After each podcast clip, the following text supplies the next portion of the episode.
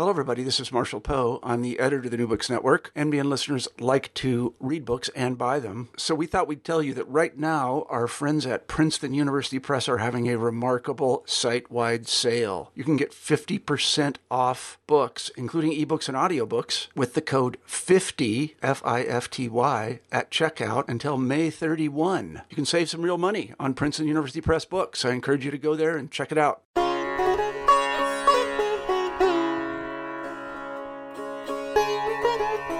Hello and welcome back to another Hindu Studies channel podcast of the New Books Network. I'm your host, Dr. Raj Balkaran. You can find out about my background at rajbalkaran.com slash academia. More importantly, I'm speaking with Anvay Mukhopadhyay, who is currently in West Bengal at the University of Burdwan on his uh, very interesting book, The Goddess in Hindu Tantric Traditions, Devi as Corpse. Anvay, welcome to the program. Yeah, thank you so much, Raj, uh, for inviting me here. And it would be great to share my thoughts with you and also with the, I mean, with the people who listen to this. So tell us how you uh, tell us the origins of this book. How did you start this project? Now, uh, you know, actually, it uh, has a very interesting origin. Uh, the idea originated with me while I was in Varanasi. Actually, I was teaching at Varanasi University at that point of time in 2016.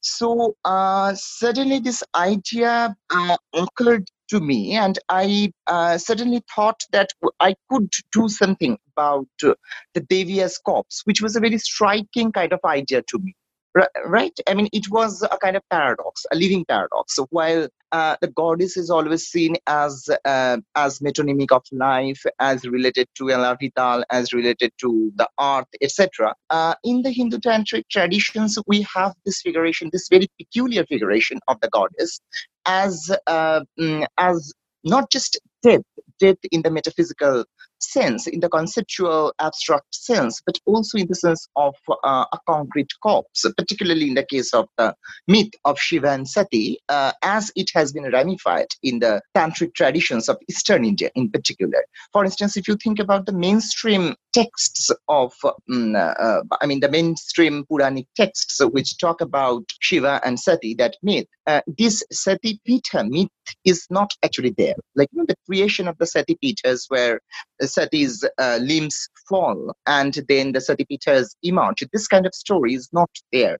But when we think about the medieval tantric texts coming from the eastern parts of India, we come upon this particular narrative of uh, the creation of the Sati and it becomes a, a kind of central narrative unit as far as the tantrically inflected Puranas uh, coming from the eastern parts of India are concerned. For instance, if you think about the Mahabhagavata Upa Purana, the Kalika Purana, or uh, the Brihadharma Purana, and in fact, much of the ritualistic and uh, sort of devotional uh, approach to, to the goddess, particularly in Bengal, in Assam, in Orissa, also to some extent. Uh, as far as that is concerned, uh, there is a huge influence of these texts on the on the Devi worshipping uh, sort of general public and also on the sadhakas, I mean the spiritual aspirants, so who are working within the frame of uh, uh, tantric Shaktism. Uh, at that point of time, uh, I mean, in Banaras, I couldn't finish uh, this project. In fact, I couldn't uh, uh,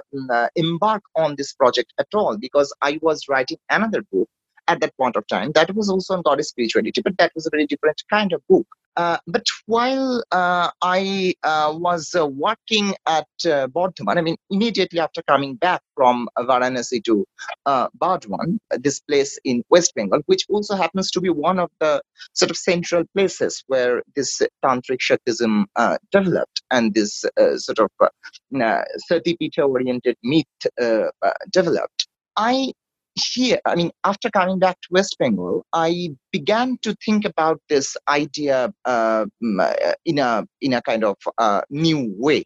And um, uh, in fact, while I was in Varanasi, I was thinking a lot about this sort of uh, co-terminousness of life and death, how they become coextensive in the ritualistic sort of domain of Varanasi. For instance, Varanasi is called a Mahashmashana, so it, it's the great crematorium, uh, but that becomes enlivened by the presence of the Devi along with Shiva, and then it becomes the Anandakanana of Shiva. Uh, however, when I started working on this set image, I, I, I was struck by certain central paradoxes. You know, for instance, this uh, this very interesting idea that uh, that the Devi, who is who is the eternal, absolute metaphysical entity. Because as far as the Eastern Tantric Shaktism is concerned, I mean the Tantric Shaktism of Eastern India is concerned, uh, the Devi is not just uh, the Shakti of the absolute. Rather, Devi is the absolute as well as the Shakti thereof. Now, uh, within this kind of uh, theological framework, how do you account for the idea of Devi as corpse? I mean, the corpse would apparently indicate pure materiality. You know, there, there is no scope for spirituality there. As it were, you know, it's totally beyond the domain of spirituality. As it were, it belongs to the domain of materiality and pure corporeality, which is absolutely delinked from the spirit. But at the same time, we have to recall that uh, this Devi, I mean, who is apparently dying, and I would like to put the term dying within quotes because uh, because it, it's a central paradox as far as Tantric Shaktism is concerned, because the Devi is uh, immortal, right? I mean, she is eternal, and at the same time, her corpse becomes the the sort of uh, center of a very new kind of goddess spirituality, where uh, her corpse and uh, the parts thereof are, are absolutely important for the spiritual sadhana. So there, as it were, the, the bodily aspect of Devi's corpse is as important as the spiritual aspect of Devi in her transcendent form. So, so this paradox uh, was exactly what I uh, I start off from, and um, in fact, while working on this project, I was uh, continuously responding to a lot of central paradoxes within this uh, this theological framework. Because here, theological, or if you wish, a kind of theological framework. Uh, uh, now, the interesting point is that when we think about Devi as corpse, the first problem is that here uh, we have uh, an apparently incommensurable kind of uh, mm, you know uh, mm, difference between Devi as pure transcendence and Devi as corpse. But somehow the tantric Shaktism of Eastern India seeks to wed these two apparently uh, mm, sort of discordant ideas uh, together and it also seeks to foreground the possibility of a kind of heroic amalgamation of devi as pure transcendence uh, devi as uh, brahman and devi as corpse you know. So so it, it it was not just a kind of philosophical interest but it was also a kind of uh, mm, you know poetic interest in this uh, central paradox of tantric Shaktism. And in fact, I was uh, thinking about uh, the metaphysical poets, you know, how they were sort of wedding uh, two absolutely different and mm, and oppositional ideas, and how they were uh, sort of amalgamating ideas which which seemed absolutely unconnected, disconnected. So this uh, this kind of uh, theological paradox, uh, which I saw embodied in the figure of uh, the Devi as uh, was what I was primarily interested in, and and that was how uh, this project came into being. I mean that that was how it originated. You know. Okay, so there's uh, obviously a rich amount of information there. Um, let us uh, let us break it down a little bit for the sake of our listenership. Some of whom might be specialists in Hinduism and quite well read, and some of whom may be um, maybe uh, educated public, interested public, um, who may not have some of the background. So let's maybe take a uh, take the how you say the 3000 foot view of, of the work. There's uh, many things you uh, mention and allude to that maybe we can unpack. I'll mention a couple of them then we can dig into them. The first thing the first thing let's do um, for our audience is talk a little bit about um, tantric traditions and the use of corpses. You obviously take it for granted because you're you're well versed in the material, but this is a, a highly intriguing, uh, possibly subversive, uh, at very least unconventional method of of religiosity. Um, and another thing I'd like you to, to unpack and even even relay is the myth of sati. It's a very very common, powerful um, um, mythological entity uh, that really feeds into your thesis very well. You have a chapter on it, as a matter of fact. So, talk about the religiosity of corpses, and then perhaps tell us, uh, relay for us uh, the myth of sati, if you if you may. So I think it would be better for me to uh, to sort of uh, begin with the myth of sati because then it would be perfect. Uh, perfect yes. yeah, to discuss the concept of various corpse in the larger context of the corpse related spirituality. Uh, even better. yeah.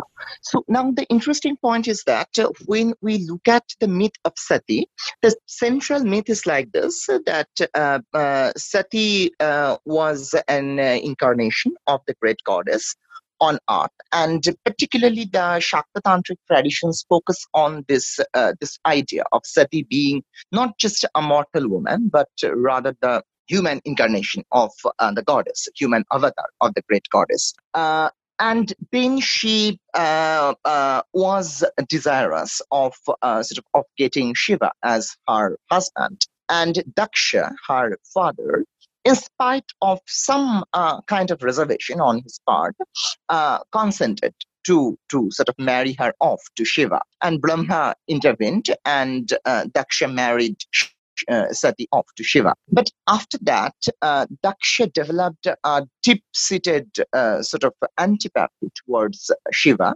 and uh, he began to denounce Shiva in in the uh, in the public ceremonies uh, of worship of yajnas and so on and so forth. At one point of time, Daksha uh, arranged a great yajna, a great fire sacrifice, and uh, everyone in the ark, uh, I mean, including the different uh, kinds of beings like you know the siddhas, gandharvas, the gods and goddesses, everyone was invited except Shiva and Sati. Uh, on hearing this, uh, Sati was uh, deeply uh, uh, sort of uh, shocked, and she wanted to go to that fire sacrifice, that great ceremony arranged by her father. She asked Shiva to permit her to go there, but Shiva was unwilling to permit her to go to that great sacrifice. Now, here I have to mention that as far as the central myth of Shiva and Sati is concerned, which is common to many Puranic texts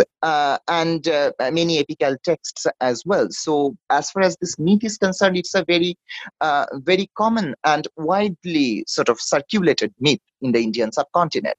But uh, there are textual variations and uh, sort of narrative variations as far as the different texts are concerned. For instance, uh, in the Shiva Purana, you uh, you don't have the uh, the story, I mean, or rather the narrative that Sati is showing Shiva her terrible form. So when Shiva doesn't permit her to go to Daksha's uh, uh, fire sacrifice, but in the uh, Shakta Puranas, uh, that is to say the Puranas, the Puranic texts, which focus on Shakti as the central deity or uh, Devi as the central deity. In those texts, we have the the mm, uh, appearance of the terrible forms, the Dasha Mahavidya forms, the great uh, uh, knowledge forms, the great Mahavidya forms of Devi, uh, when she becomes enraged on uh, on uh, seeing her husband reluctant to let her go to Daksha's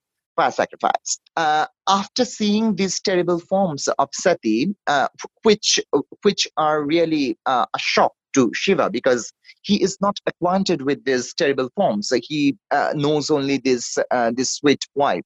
Sati. So after seeing these terrible forms, he becomes frightened and he allows Sati to, to go to uh, Daksha's fire sacrifice.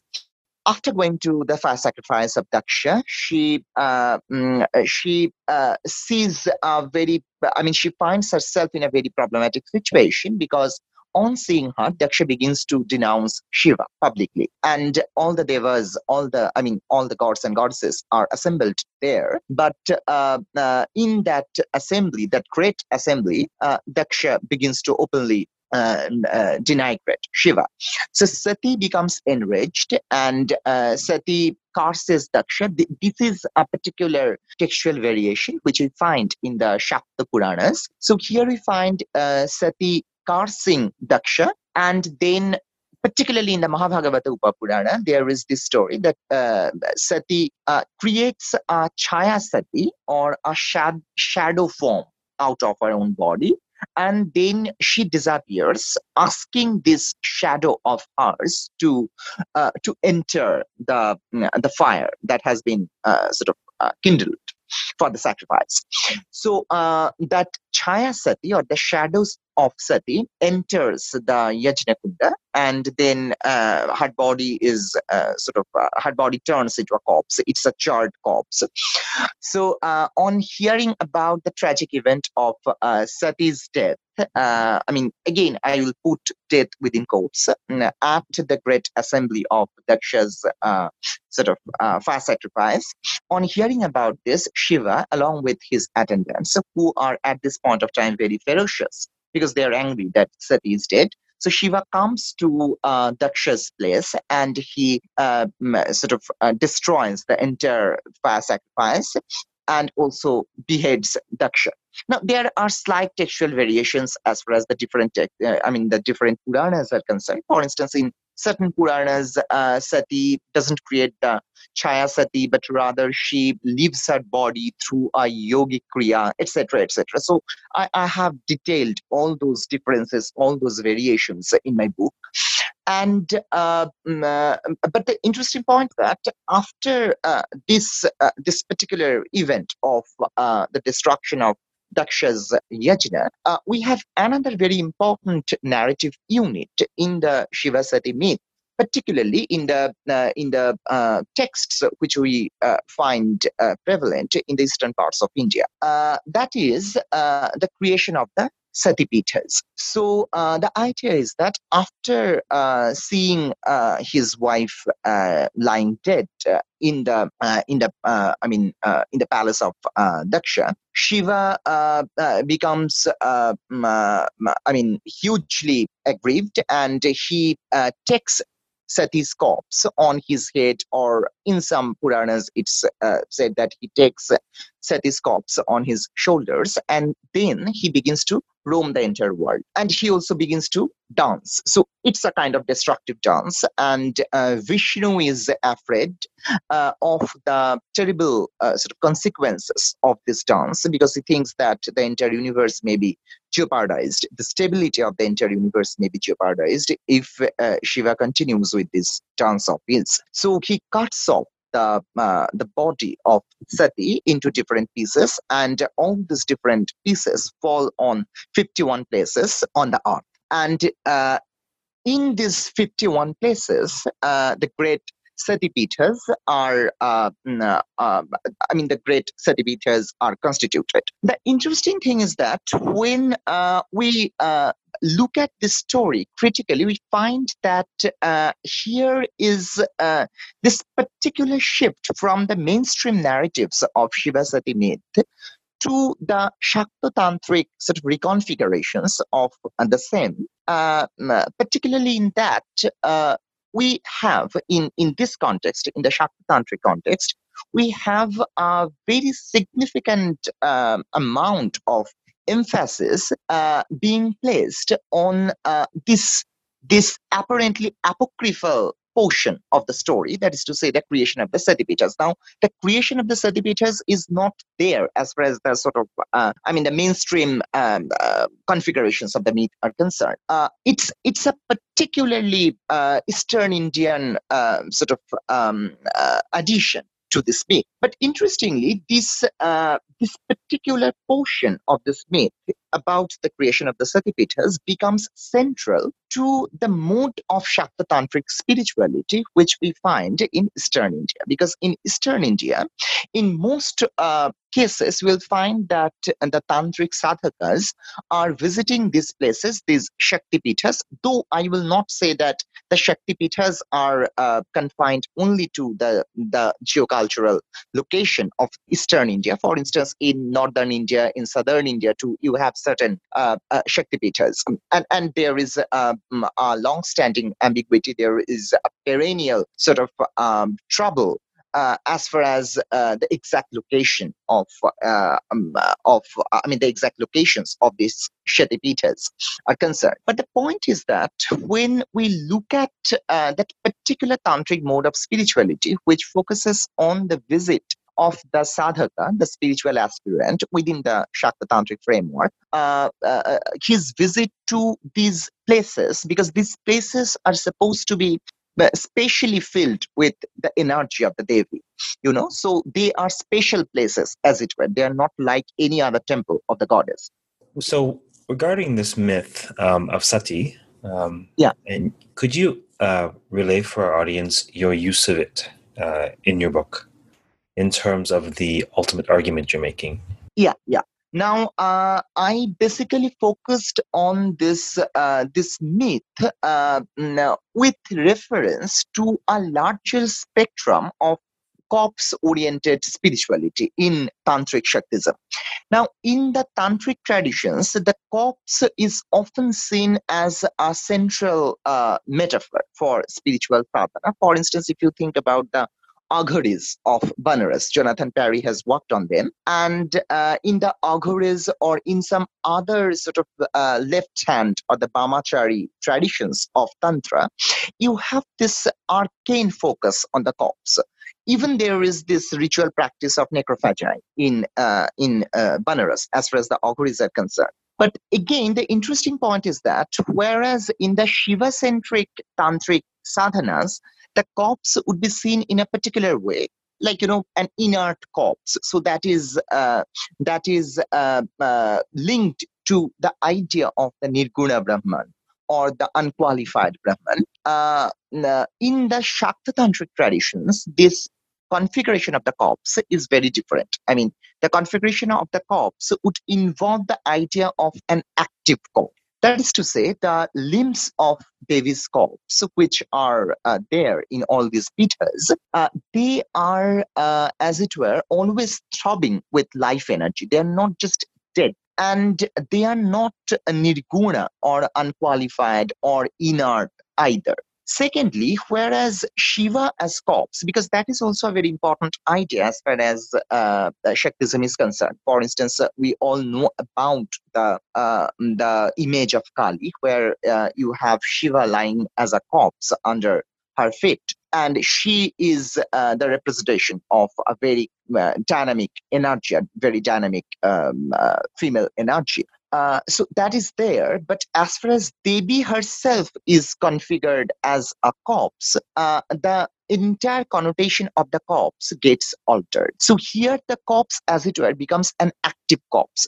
Even in its corpse like state, it is not wholly inert. It is not, uh, uh, as it were, you know, it is not wholly dead. Now, so there is some, uh, some something paradoxical about Devi as corpse, whereas when we think about Shiva as corpse or Shiva configured as a corpse, we don't find a similar kind of paradox. There, Shiva is likened to a corpse in terms of the general connotation of a corpse. But as far as Devi as corpse is concerned, we find Devi's corpse peculiarly active because the moment you touch uh, the limb of uh, corpse in, any of these uh, Shaktipitas, uh, you are supposed uh, to be energized, you know. So it's not just about uh, a spiritual energy, it's even uh, about um, the material energy or the occult energy that is required for, for Bhoga, not just for moksha, but also for Bhoga.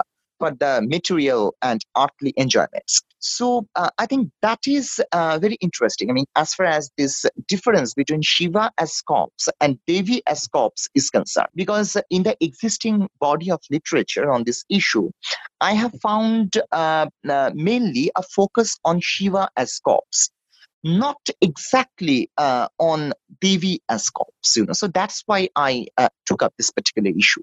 Well, it's a fascinating paradox, this asymmetry of um, hmm. Shiva being truly inactive as a corpse versus Devi somehow, the goddess, somehow nevertheless being active, um, even in her aspect as a dismembered corpse. Um, what what would you say the main takeaway uh, of this work is? What would you like readers to, to most, what would you like to most impress upon your readers?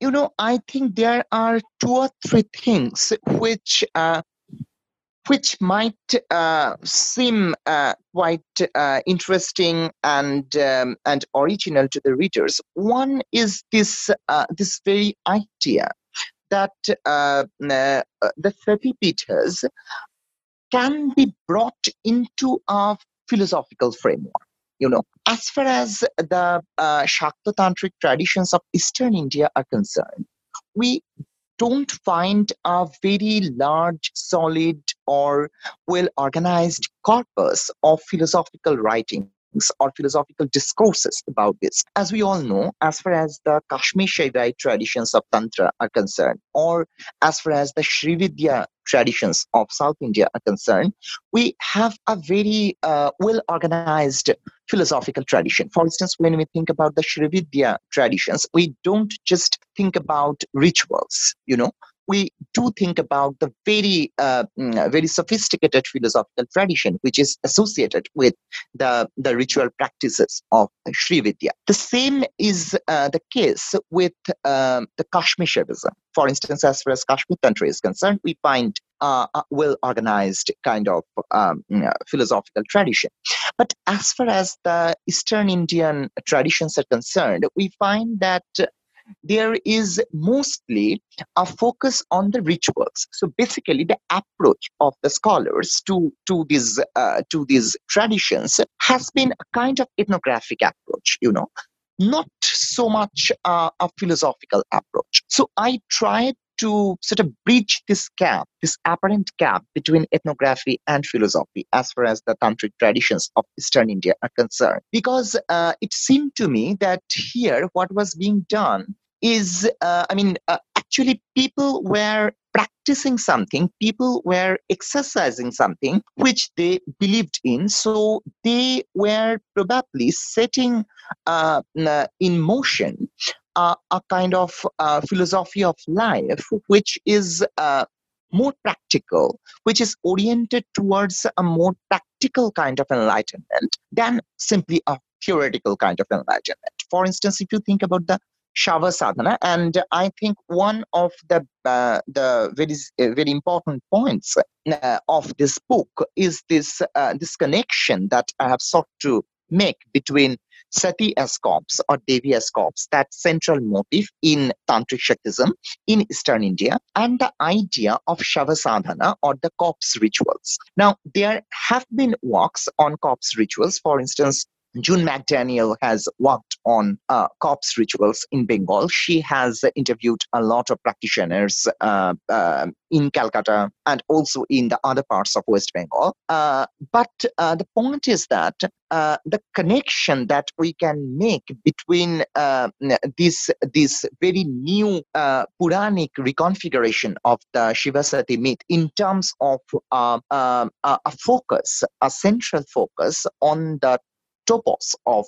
Devias corpse. The connection that we can make between this trope of Devias corpse and the Shavasana, the Shava centric, the corpse centric spirituality.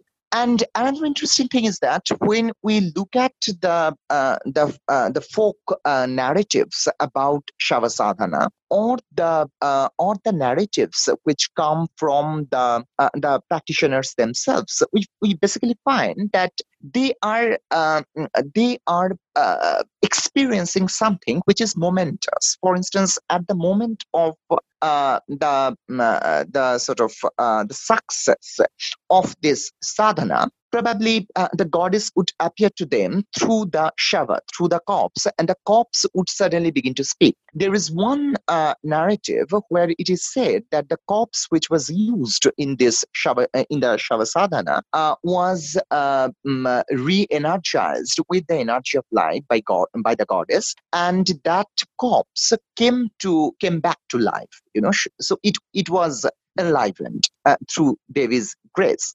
Now, the interesting point is that at the material level, this kind of uh, this kind of enlightenment regarding the connection, the the uh, the connection between death and life, death being not a closure to life, but rather a new entry to to another form of life. Now, this kind of idea is what I have tried to uh, underline in my work. And I have also associated this idea of uh, the fragmentation of Devi's corpse with, with a kind of uh, mm, deconstructivist approach to the idea of uh, the human self. I have argued that through the dismemberment of uh, the corpse of Sati and also through Shiva's decision to, to live along with Devi in all these pithas in his linga forms or in his Bhairava forms. Through this process, uh, the self is being presented as essentially multiple and not singular you know? So i, I have also uh, uh, done a little bit of analysis of the rhetoric of the Nirnaya, the very famous text regarding the uh, where i have uh, tried to decode the rhetoric used by Devi, where she talks about her body as a singular body at one point of time, and then she goes on to talk about her body in terms of the uh, the fragmented limbs. Uh, and then she also talks about her multiplicitous existence uh, uh, in in all these pithas. So that is another uh, sort of theoretical intervention which I have sought to make. And uh, finally, I have also focused on another issue that is the connection between between the fragmented corpse of Sati and the Vishwarupa of Devi you know I, I think this kind of connection has not been made earlier what i have argued here is that uh, in Devi's cosmic form, we have the dissolution of the borders of the body. Because, in a way, following Mary Douglas, we can uh, see the body as being constituted essentially by its borders, not by uh, any internal essence, by, but by its borders. So the body itself is is a metaphor uh, for a bordered mode of being. Now, uh, when the border is dissolved, particularly in the context of the fragmentation of uh, the corpse of Sati, we find uh, the journey of the body towards a, a, a kind of borderless body you know? Uh, uh, again another kind of paradox. And uh, the same thing is what we find in the idea of devi's vishwarupa where again it's a borderless body. Because uh, this entire cosmos uh, is being presented as devi's body but it's not um, being presented as a totality uh, in the conventional sense of the term but rather it's being presented as a kind of uh, endless uh, plurality, endless uh, plenitude of being. And uh, I have also associated this idea with uh, Adriana Cavarero's uh, mm, sort of uh, approach to the uh, issue of death. She says that uh, as far as death is concerned, we have an individuated um, kind of idea of death. So the moment a person dies, we believe that that person's life has become negated. But if we shift our gaze from this individuated discourse of, uh, or rather this individualistic discourse of death, to a more uh, sort of uh, ecologically holistic approach to the issue of death, then we can probably say that through this process of death, one life form gets transformed into another life form and thereby one life form is getting dissolved in the perennial flow of life itself.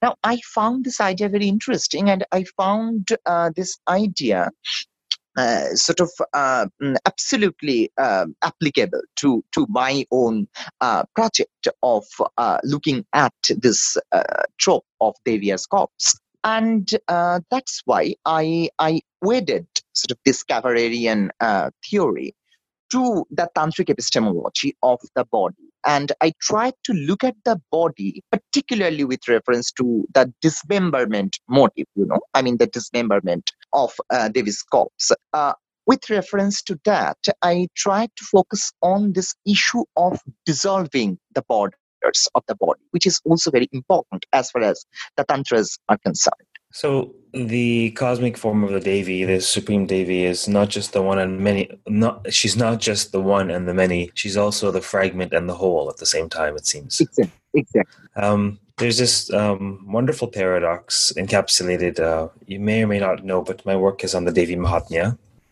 So the goddess, the goddess myths. Um, there's uh, there are four hymns in the text. The um, yeah, the exactly. Sec- the second one is a, a very beautiful hymn, the Shakradi Stuti, and one one of the pairs of couplets in this elegant hymn basically says, you know, the Devi, the Devi. They say to the they're they're they're addressing her. They're, they basically say your your face is so beautiful. It's resplendent like the moon. How could the the the uh, how could the the asuras um, uh, dare strike it? And the next verse say, but also how could they survive beholding the enraged face of death? And you have the sense that to be totality, uh, she's life as well as death, but not death, not a death that negates life, but a death that is somehow uh, part of life exactly part of life. And you know another thing is very interesting and this is what i have also argued in this book. Uh, it's very good that you have brought in this issue of the devi mahatmya because in the devi mahatmya we have uh, you know this continuous reference to the paradoxical nature of devi. So and, and the interesting thing is that uh, when we talk about the enigma of devi we we basically um, uh, try to talk about the paradoxes of devi. Probably you know the devi cult in hinduism is the most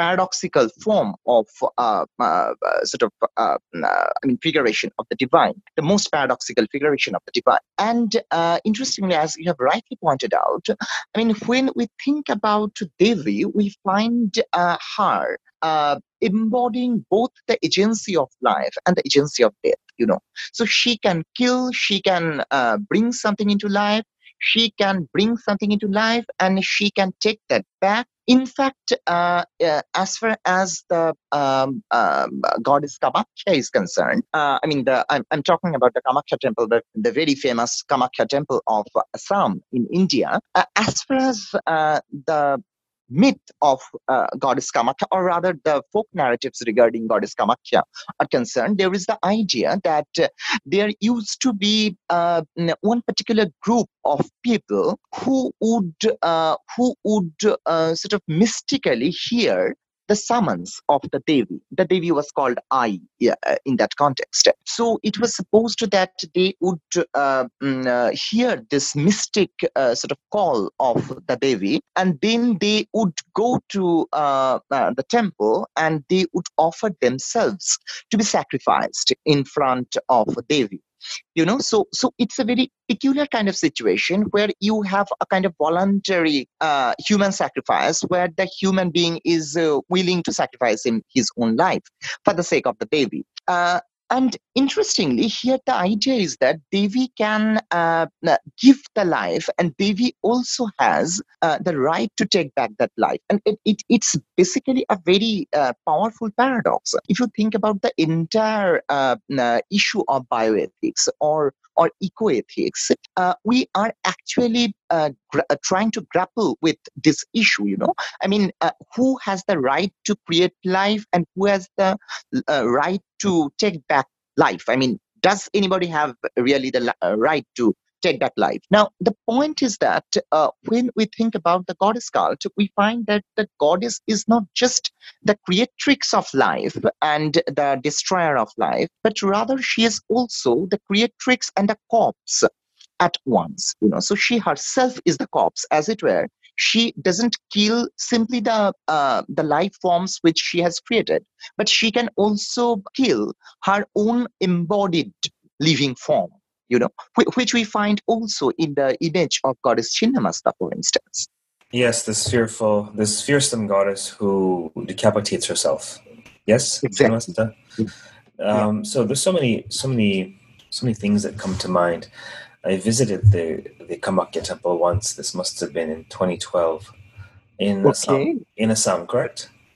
yeah, And- it's in essence. and so in growing up um, probably with most folks who had a, a, a hindu background i didn't have a particularly religious upbringing at all but my Yeah. home was hindu in the way that many uh, modern catholics uh, practice catholicism where they may uh, they may go to mass on Easter or Good Friday type thing. Nevertheless, the the, the, the, the, the value system was was part of the, the ethos of the home, and and so um, we had a, a non-vegetarian home, but one would never eat meat on a religious holiday. One would one would never eat meat going to temple. So this association with religiosity and vegetarianism, or conversely, this idea of um, you know the, the carnage of of eating meat uh, being polluting to a sacrifice, right? So it, it fosters a sensitivity such that I think most of us have this where we may quite enjoy uh, chicken, but maybe not after passing by a butcher shop and seeing chickens hung upside down in the window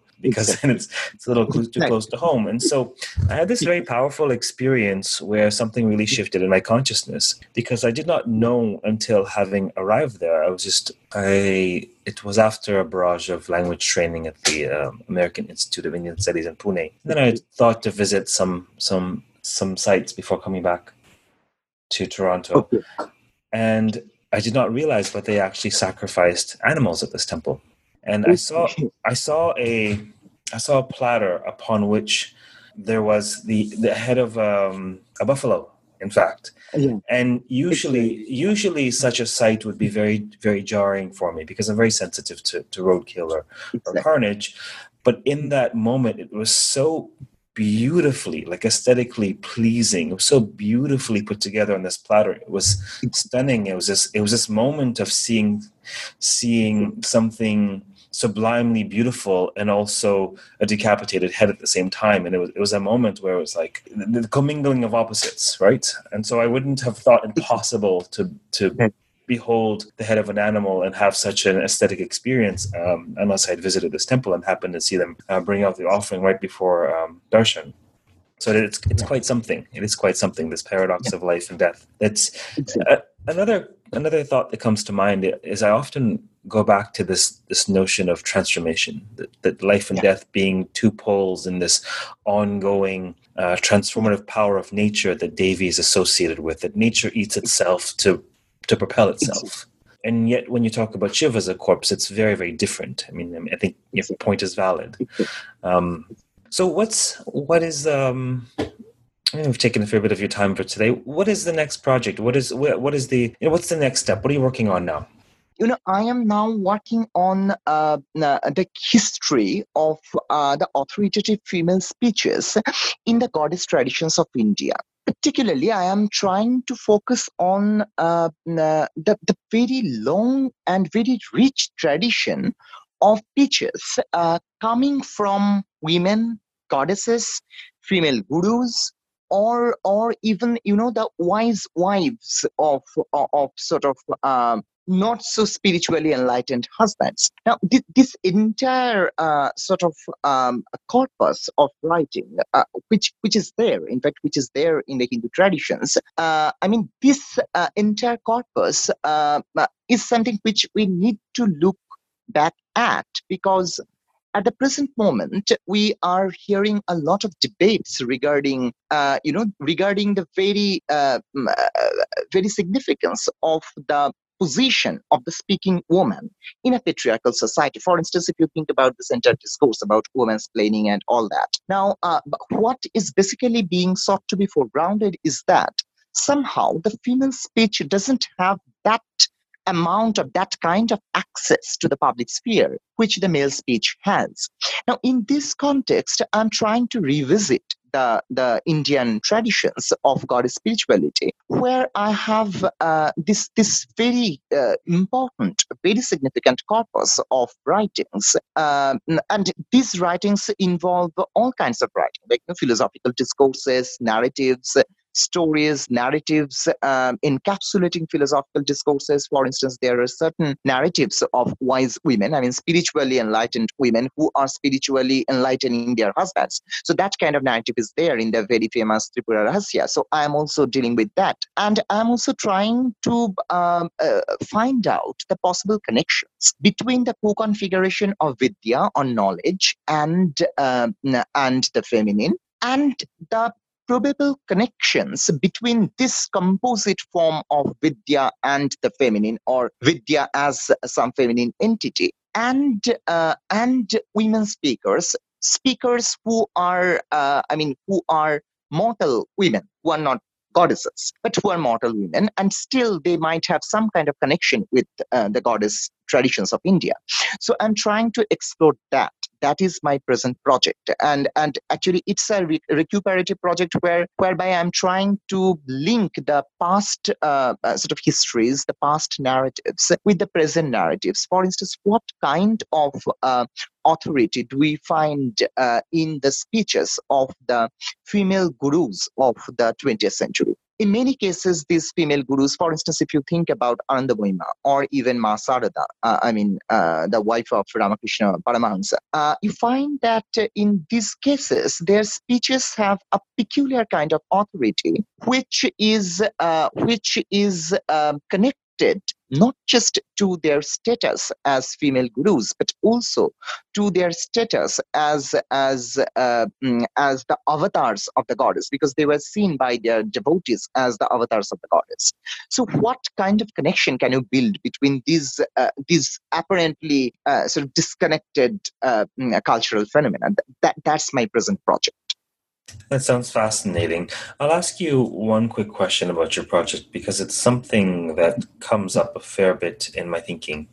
And that is um, when you have a figure like uh, Anandamayi of the last century or even uh, yeah. uh, Amritanandamayi uh, uh, yeah, Amma of this century, they're comparable in various ways.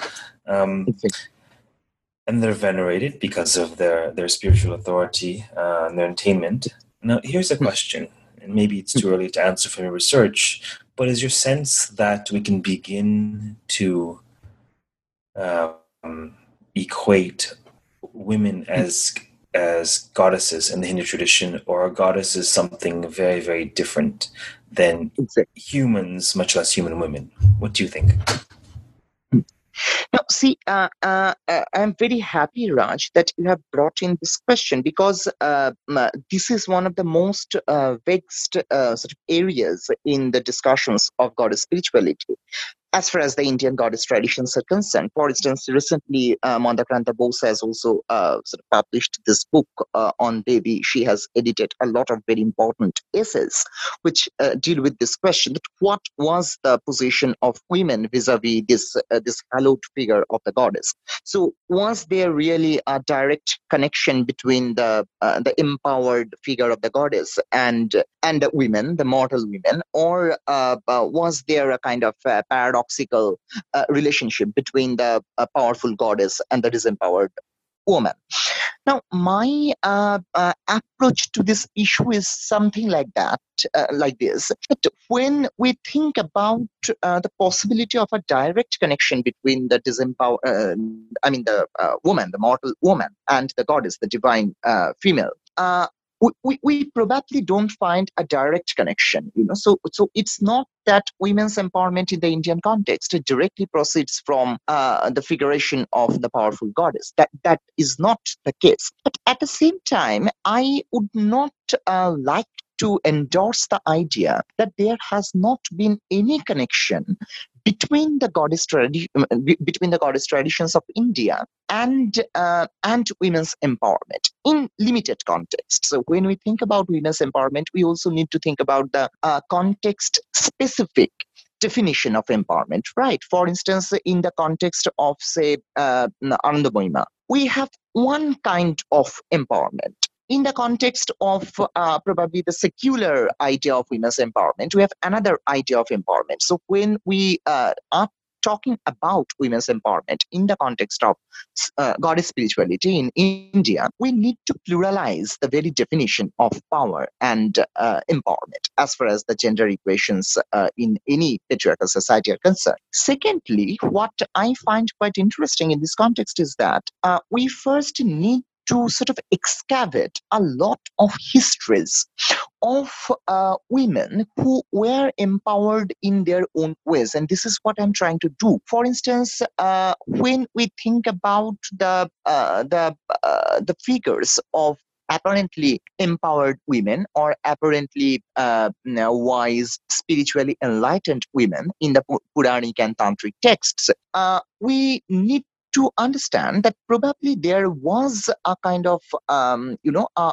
a, larger social and cultural spectrum within which these texts were implicated. So that spectrum is no more available to us. For instance we don't know whether there was really a, a kind of um, um, uh, a socio-cultural uh, equivalent uh, of uh, Madalasa or say or uh, Chudala. We, we don't know. But the point is that uh, to say that uh, these figures are just mythical figures uh, is something which is problematic for me because uh, because this is my conviction that and I do believe very strongly that as far as the history of women's uh, sort of voices uh, is concerned, this history is always interrupted.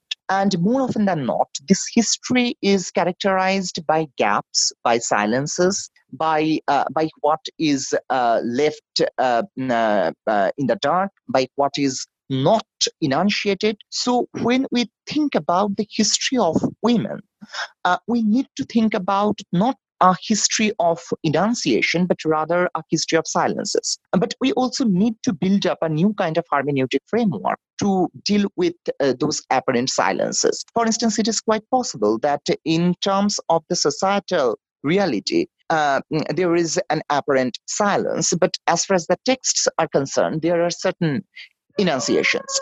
Now, we need to sort of dialectically negotiate with the silences uh, and uh, these speeches which you find in the texts. And my PhD work, my own doctoral work, was uh, on this question of uh, Diotima, who figures in uh, in Plato's Symposium. And Socrates claims that uh, he learned um, uh, his uh, own erotic philosophy from Diotima. But there is a very long tradition of patriarchal scholarship which uh, uh, which says that Diotima was not real. She was just a fiction of Socrates. But there is a, a very significant feminist corpus of writing which argues very powerfully and very uh, convincingly that uh, Diotima was not unreal, but rather it is the patriarchal tradition which has come to derealize her, as Miglena Nikolchina puts it. I, I think the same kind of idea uh, needs to be kept in mind when we think about the relationship between these goddess figures and uh, and the real women in the Indian traditions. For instance, uh, you know, I personally know about a lot of stories, uh, and not just stories, but uh, but sort of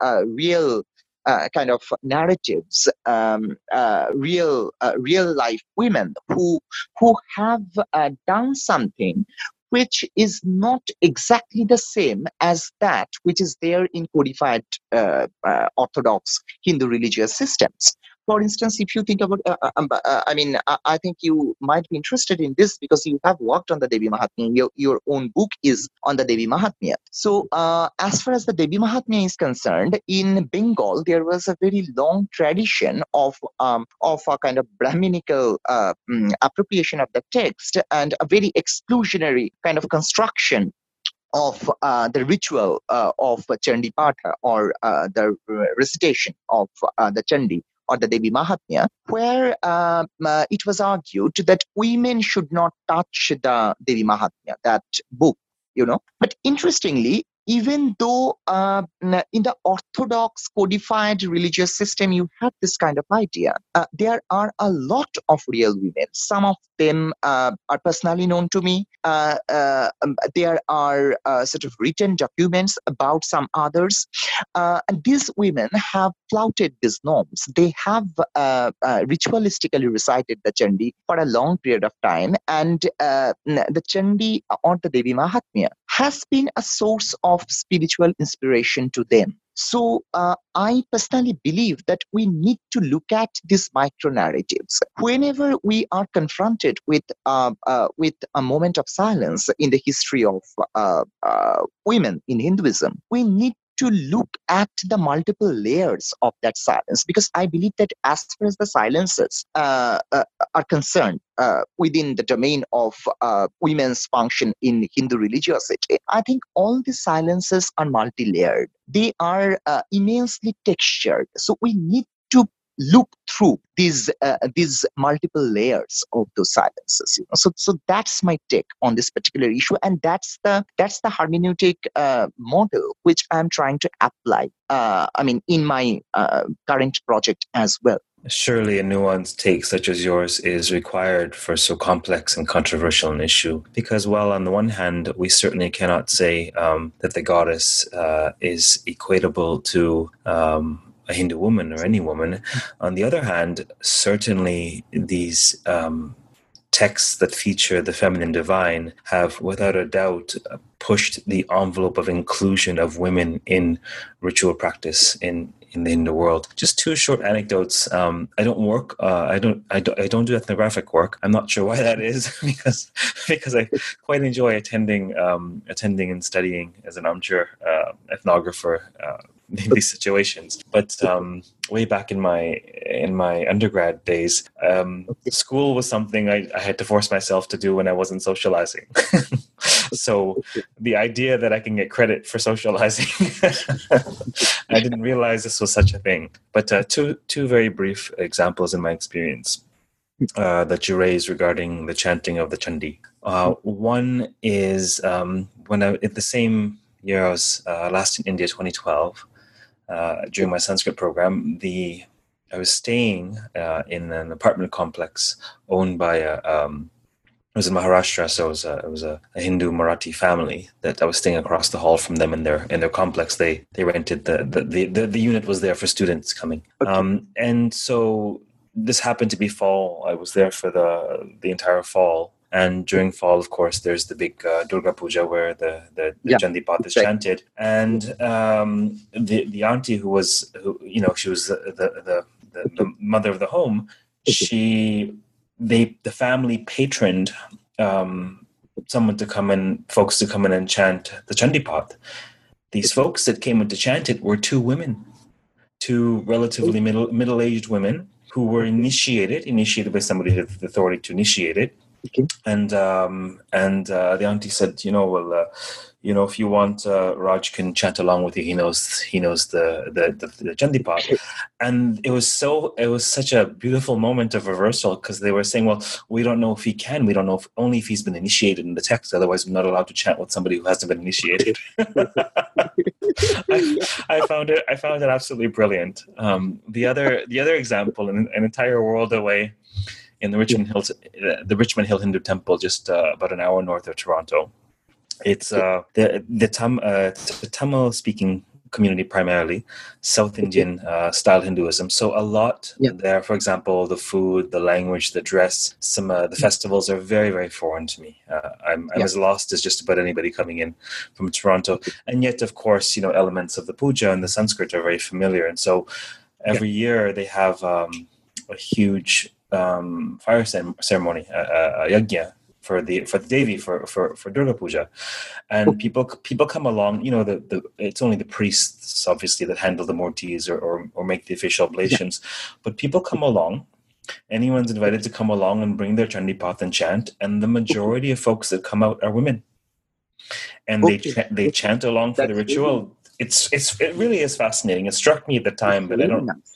I didn't have the background to know. I think Raj, I am also working on certain forms of uh, I mean, Hindu practices as well as the pedagogies of Hindu studies in Canada. I, I actually, I, uh, I mean, almost every year I am invited by Jadavpur University because they have this, uh, I mean, Canadian Studies Center. Uh, that's a nodal center as far as Eastern India is concerned. Uh, I mean, uh, I mean, they are connected with the Indo-Canadian Shastri Institute. I think it, the Shastri Institute for Indo-Canadian Studies. So so I uh, go there, and uh, what I find very interesting about the uh, the Hindu cultures in Canada is that uh, it, there is a very progressive reconfiguration of the uh, the Hindu traditions in Canada. For instance, you know there you have the temples where you have multiple deities. So here you have not just one deity, but the different deities are there. And people can go there. People from different uh, sort of faith uh, groups different uh, uh sort of faith communities like you know Shaiva can go to the same temple the uh, the Shakta can go to the same temple etc and as you rightly point out i mean this uh, this freedom that you know anyone can bring the scripture with him or her and can recite it. So that kind of flexibility and that kind of freedom uh, is what probably characterizes the uh, the Hindu practices in Canada. And I'm particularly interested in the uh, in the practices of uh, Hinduism, I mean, how Hinduism is practiced in a very new way in Canada today, and also about the Hindu studies paradigms. Because I did a course uh, from the Oxford Center of uh, Hindu Studies. I think I, I my tutor was Nick Sutton at that point of time. so uh, what I find interesting is that, uh, I mean, when you think about the Hindu studies paradigms and the Hindu studies programs, there are slight differences between the Canadian uh, frameworks of Hindu studies, uh, the American frameworks, and the British frameworks. And and I'm fascinated with uh, with you know these differences with these uh, sort of multiple sort of pedagogical frameworks that you can build up for Hindu studies in India Interestingly, there is actually no uh, sort of center for Hindu studies as such. Even in uh, Banaras Hindu University, you don't have a center for Hindu studies. You know, so it, it, there you have a kind of uh, interdisciplinary center for Indic studies. You have a a, a, a, a center for Sanskritic knowledge systems.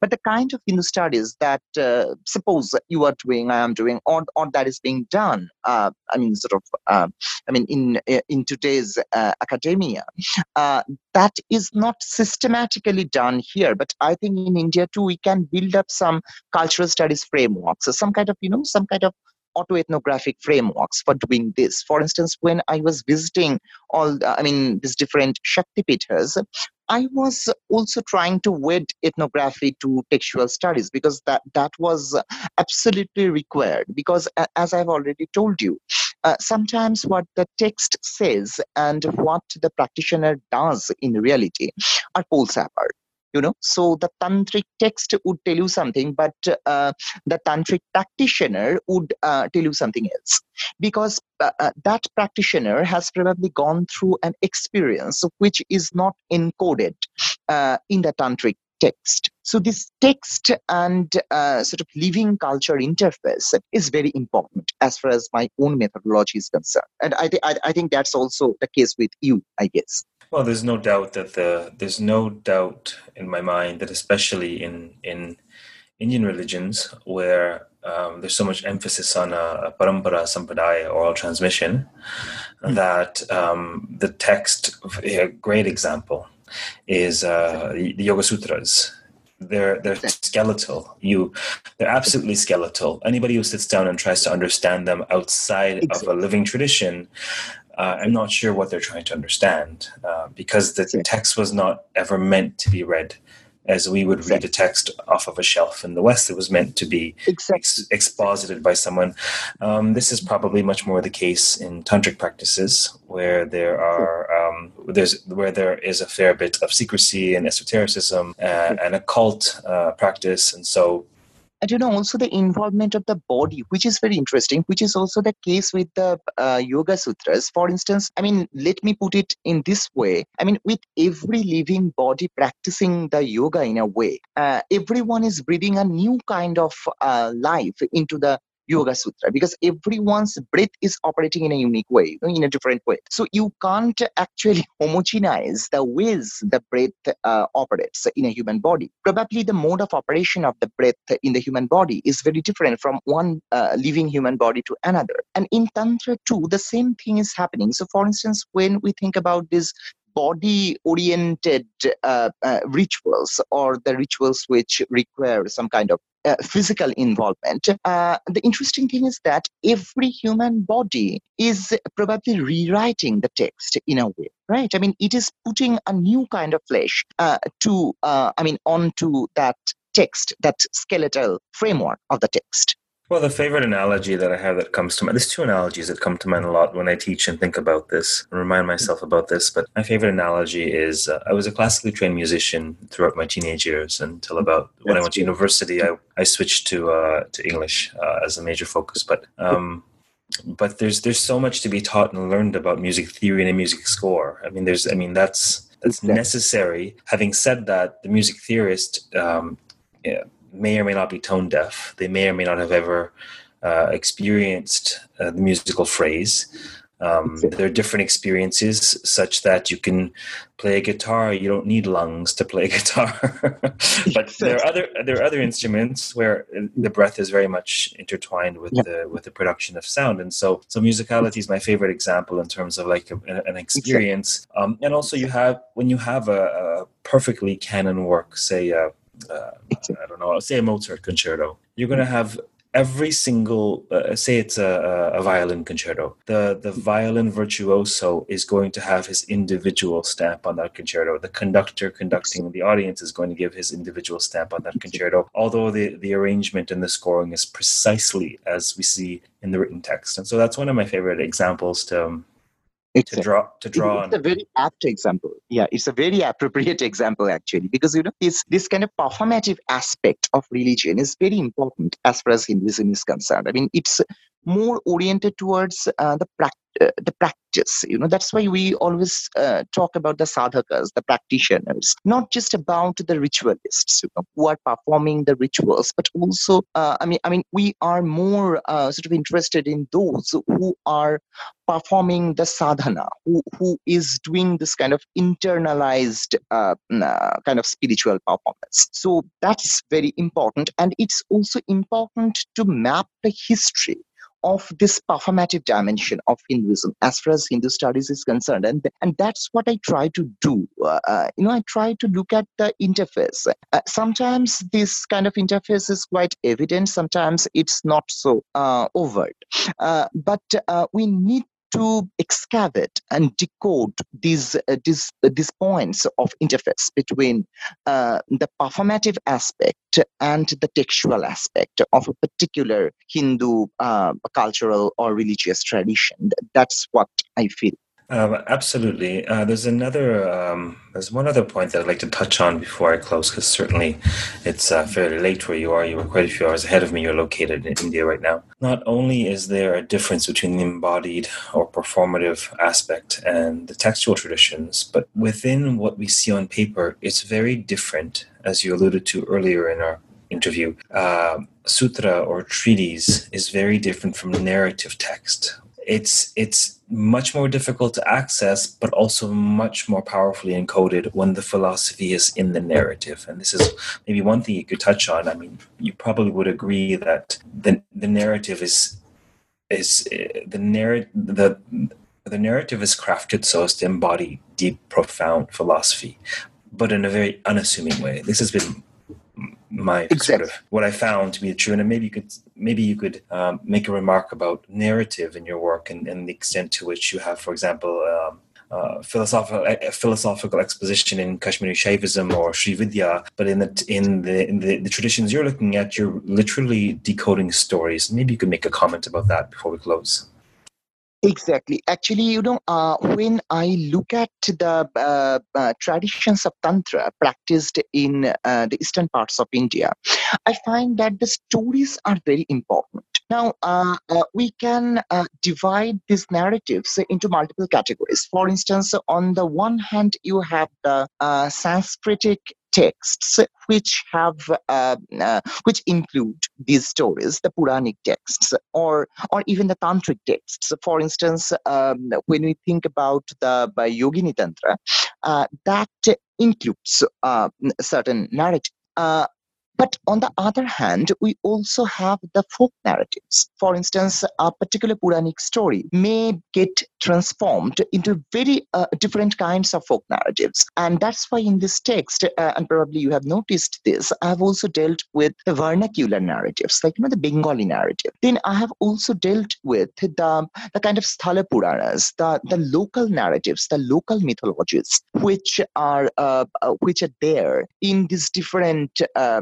uh, sort of uh, eco-theological centers of Shaktism. Uh, for instance, when we think about a particular temple, uh, for instance, if you think about Kamakhya, or if you think about any other Shaktipeeth in in uh, in West Bengal, you find that each of them has a folk narrative associated with them. Now, that folk narrative may or may not be directly connected to the Sanskritic narrative tradition. So that means that uh, when we look at these uh, frames of goddess spirituality within the tantric traditions, we need to take into account both the folk and vernacular traditions and the Sanskritic traditions. Now, they have uh, different narrative traditions. For instance, um, uh, in uh, in one particular context, while talking about uh, the goddess Kamakhya in this book, I have uh, tried to look at the possible connections between the folk narratives regarding Kamakhya and uh, the Sanskritic tradition.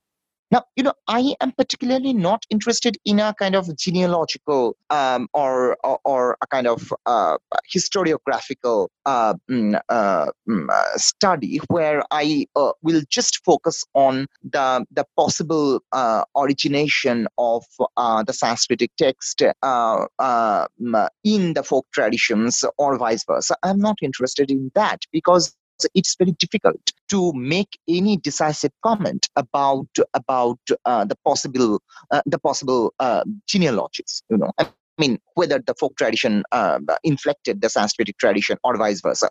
I I really don't know whether we can at all reach any decisive uh, sort of uh, mm, uh point uh, regarding that. But uh, what I find interesting is that uh, between the Sanskritic tradition and the folk, or the, I mean, or and the folk narrative traditions, there is some kind of commonality, some kind of connection, and as far as the practice practiced and performed re, uh, i mean uh, religion is concerned uh, we can find the traces of both the folk traditions and the sanskrit and the sanskritic traditions there. And that kind of amalgamation is what i am hugely interested in.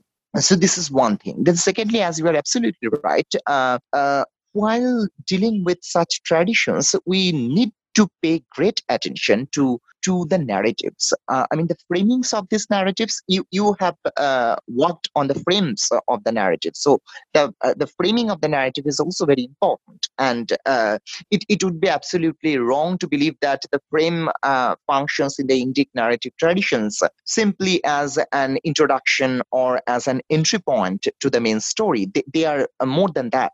And in fact, the way you are worked on the frame narratives, I have also worked on the frame narratives, particularly particularly in my present work, I am trying to look at uh, the frame stories and uh, the, the narratives which are located within that larger narrative framework. Uh, so the macro narrative structure and the micro narratives, which are, as it were, engrafted into that that uh, that larger narrative structure. So this is what I'm trying to uh, look at. And uh, another interesting thing is that when we uh, try to look at the narratives, we find that uh, they are probably presenting something which you can call philosophy in action.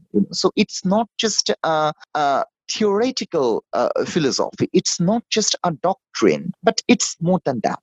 It's how you are supposed to live. So it's it's something which you can also relate to the idea of yana you know yana in the sense of mahayana hinayana etc uh, where yana means uh, the way of life so basically, here you find a way of life, a way of living, a way of dying also. In the case of uh, the Satipitas, for instance, how to uh, negotiate with this concept of death as absolute closure and uh, the concept of death as, as an entry point to a new form of life, a new modality of living. So uh, I think that when we look at the narratives, we need to be very cautious. Number one, we, we can never make a generalized statement like, you know, uh, we can never make a statement like the goddess uh, is essentially empowering for the Hindu women, nor can we make a sweeping uh, uh, generalization regarding um, the absolute disconnect between the uh, powerful goddess and the disempowered women in Hinduism.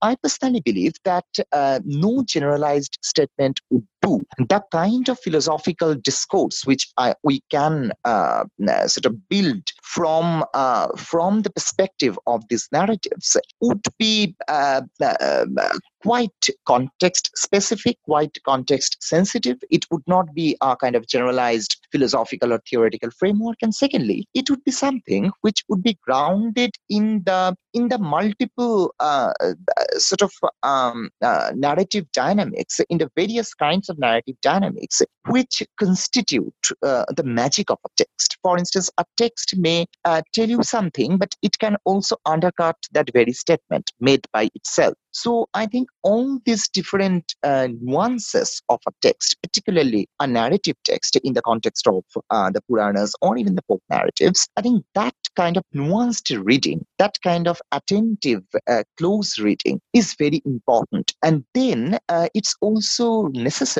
to look at how this narrative is getting, uh, as it were, enacted or lived by the people who are practicing that particular religious system, uh, and to look at the ways in which these narratives are being worked on or uh, how they are being reworked by the by the uh, practitioners of that religion. So so my focus is basically on the narrative as it is but also uh, on uh, the reception of that narrative and the reworking of that narrative by uh, by the people who who practice that particular religion. Definitely fascinating work. Uh, today we have been speaking with Anway Mukhopadhyay of the University of Burdwan in West Bengal uh, we've been speaking with him on his new Routledge publication, The Goddess in Hindu Tantric Traditions, Devi as Corpse. It's been a pleasure having you uh, for this interview.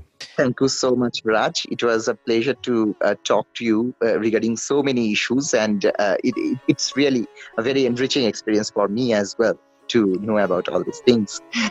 Thank wonderful, so wonderful. And so, for all of you out there listening, until next time, keep reading. Take care.